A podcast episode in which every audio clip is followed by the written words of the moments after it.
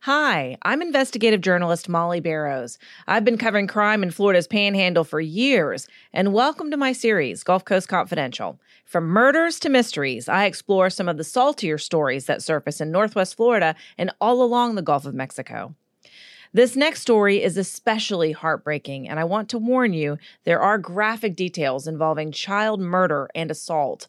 There's something about crimes involving children that moves people to tears and to action. Perhaps it's because as adults we recognize how naive and defenseless they are.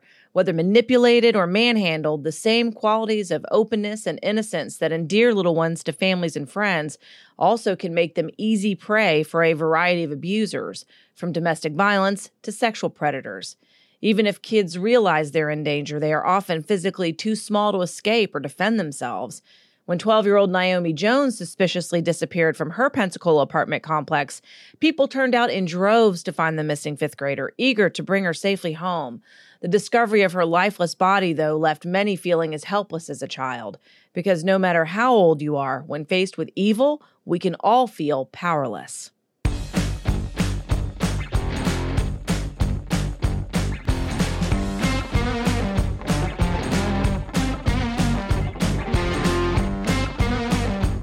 I'm investigative journalist Mollye Barrows. For years, I've covered the stories that made headlines in Northwest Florida and all along the Gulf Coast murders, missing persons, and mysteries of all kinds. These cases are far from over for many victims because the full story has yet to surface. Join me for Gulf Coast Confidential where I dive into the saltier side of the South and expose the lies, greed, and corruption that often weighs down the truth. It's time to turn the tide and get a shot at justice. The last time Shantara Hurry saw her daughter was May 31st, 2017, when the busy mother left for work. She held down two jobs to support her family, which included 12 year old Naomi Jones and her two younger brothers, 10 year old Emmanuel Hurry and 4 year old Jaden Brooks. Summer break had just started and the kids were out of school. Normally, the children's grandmother watched them. She was planning to come over that afternoon, but later told police she had decided not to because she, quote, didn't want to get out in the rain. So Naomi and her brothers were home alone at their apartment in a complex called Aspen Creek, a small, well kept complex in a wooded residential part of northeast Pensacola, Florida. The complex catered to folks on a smaller budget. Two identical wood sided buildings sit side by side, each two stories, with four units on either side of the buildings two upstairs and two downstairs. Wooden railed balconies and staircases leading to the upstairs apartments give the complex a kind of homey and open feel. It's the kind of place where neighbors and visitors often run into each other. Hurry knew she could count on her daughter. Naomi was an obedient girl who was responsible and followed the rules. She left the middle schooler in charge of her two younger brothers and told them not to leave the apartment, to stay together if they had to walk the dog, and not to have any friends over. The usual requests, and usually there was no problem. The children's grandmother called late that morning to check on them. Tarai Jones told police nothing seemed out of the ordinary. Naomi never mentioned going anywhere or seemed like anything was wrong. It was all very normal. Even her grandsons yelling in the background and Naomi hollering back at one of them to keep him in line, all while she was on the phone with her grandmother. Shantara Hurry also texted her daughter around lunchtime to see how things were going, and Naomi replied, Good. Everything seemed fine, but that text was the last communication they would have. Not quite two hours later, Emmanuel called their mom to tell her their sister was gone. She had walked out the front door and did not return. The family already knew something was very wrong. Shantara left work and hurried home. Naomi wasn't there, but her purse and her cell phone were, causing the frantic mom to worry even more, because as she later told police, quote, she does not go anywhere without them, end quote. She also told them her daughter wouldn't walk far from the apartment complex and would never leave her youngest brother, Jaden, because, quote, that was her baby, end quote. Shantara Hurry knocked on doors, frantically looking for her daughter, but she was nowhere to be found. She tried her friends, and no one had seen her talk to her.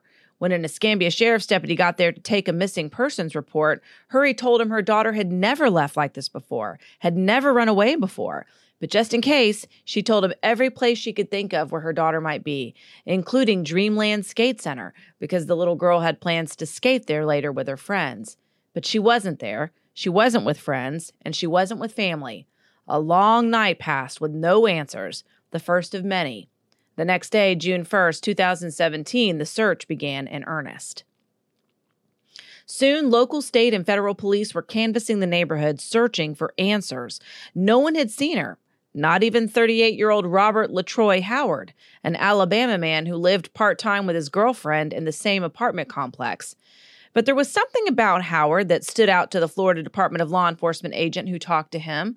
The officer made a note that Howard was inconsistent about where he was that day, one of many leads authorities started to track down.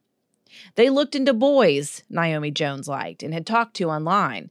They talked to a girl who had gone with a boy Naomi liked in case there was bad blood between them, but nobody knew anything about her disappearance. As they searched for the Ferry Pass middle schooler, investigators followed up on some suspicious items that had turned up near her apartment complex. They collected several shirts and a bloody napkin from a nearby dumpster. They also documented a pink camisole, a pair of panties, and a busted cell phone found at an area homeless camp in the woods. Only none of these items matched the clothes Naomi Jones was last wearing. She was last seen in a red camisole tank top, a pair of American flag denim shorts, a white choker necklace, and orange and gray Nike slides. Police talked to numerous witnesses, collected DNA from a number of them, but still there was no sign, no clue to where the missing 12 year old had gone.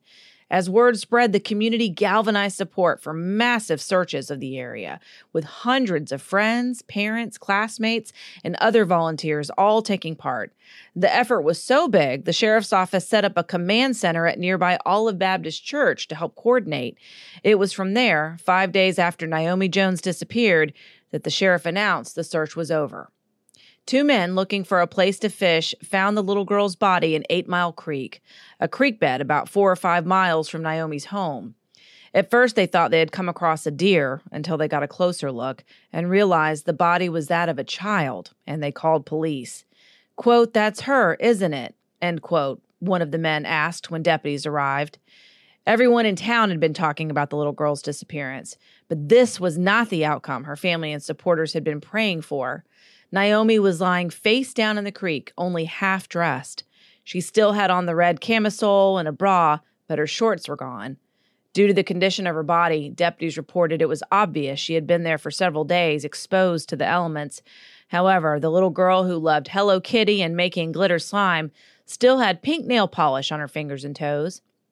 Investigators also noted obvious injuries to the child's body, including injuries to her genitals, her neck, her throat, and ear, injuries that made them suspect foul play. An autopsy later confirmed what they suspected that she had indeed been murdered and had died by asphyxiation. Naomi Jones' missing persons case was now a murder investigation. The Escambia Sheriff's Office, the Florida Department of Law Enforcement, and the FBI all took part in the search for answers. As they talked to people who lived in and around the complex, investigators soon developed a person of interest. The same someone who had been, quote unquote, inconsistent about where he was at the time the little girl disappeared. Her part time neighbor and convicted sex offender, Robert LaTroy Howard. Howard initially told police he wasn't in Pensacola when the girl went missing, that he was in his hometown of Brewton, Alabama. Police, though, knew there was more to his story. They found surveillance video of Howard's silver Nissan Altima driving around the bridge where Naomi's body was found, and they had evidence that his cell phone had also been there early the next morning after she disappeared. They dug into Howard's past too and found he had a criminal record. He had been convicted in 1999 on two counts of first degree rape of two adult women and spent 15 years in prison. One of the victims was just 19 years old. When asked why he didn't register as a sex offender in Florida, where he was staying with his girlfriend half the time, Howard told police he didn't think he needed to because Alabama was where he lived and worked. Howard continued to deny that he had even been in the area and insisted he had nothing to do with the girl's disappearance. But as he talked, his story kept changing. And it wasn't long before police say the then 38 year old man confessed to killing the child in what he called a quote unquote violent act. Police recorded his nearly three hour long statement in which he claimed Naomi Jones had come to his apartment and insisted on coming in. He said the little girl had quote unquote come on to him before he became angry and killed her. An autopsy showed Naomi, who stood just over five feet tall and weighed 97 pounds, had been strangled. Investigators also found duct tape in the fifth grader's hair and gum in her mouth, candy she had been chewing when Howard attacked her. Based on his account, investigators searched his apartment looking for DNA or other evidence. They searched next to the front door, where he may have pinned her against the wall at one point. They also searched the bathroom, and a corner of the tub tested positive for blood. Howard told police he put Naomi's body in the back seat of his car and drove all over the place before he decided what to do. He even drove all the way back home to Brewton, an Alabama town about an hour away, just over the Florida Alabama state line, and spent the day there with her body in his car. He eventually returned to Pensacola and early the next morning stopped at the bridge at Detroit Boulevard and Ashland Avenue. While Naomi's family was desperately wondering where she was that night, Howard threw her lifeless body over the railing and into the creek below. He was charged with first degree premeditated murder and kidnapping, with state prosecutors saying they intended to pursue the death penalty. However, the trial was pushed back four years, in part due to delays caused by COVID 19. Howard was finally tried for the girl's murder in August of 2021.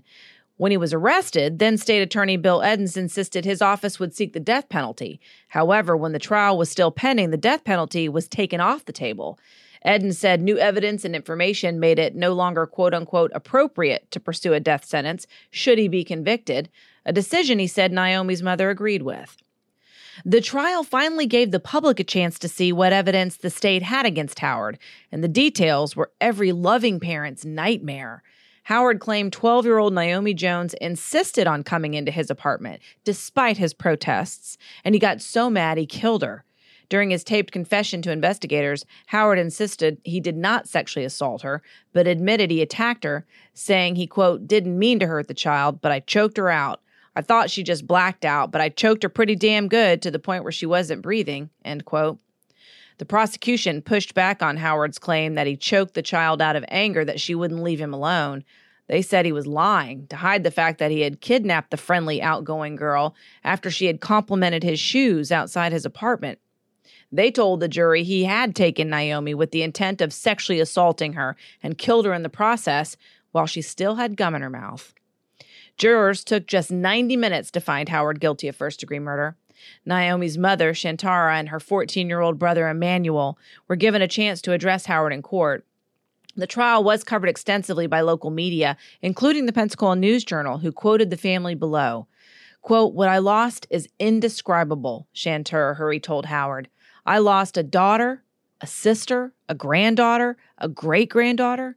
I am thankful for justice being served on my daughter's behalf today, and I will never forgive him for what he did to my child. And I hope he lives with it every day of his life. Christmas and birthdays for the past four years, nothing has been the same. My family has been torn apart, and I've been trying to keep it together all these years. The missing piece to the puzzle is gone. End quote. Emmanuel Hurry told Howard, quote, If you're a real man, why would you do that to a 12 year old? You ain't nobody, and you don't scare me. You hear me? End quote.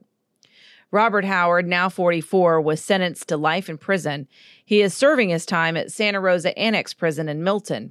He's still pursuing a new trial, but so far, his motions and appeals have been denied.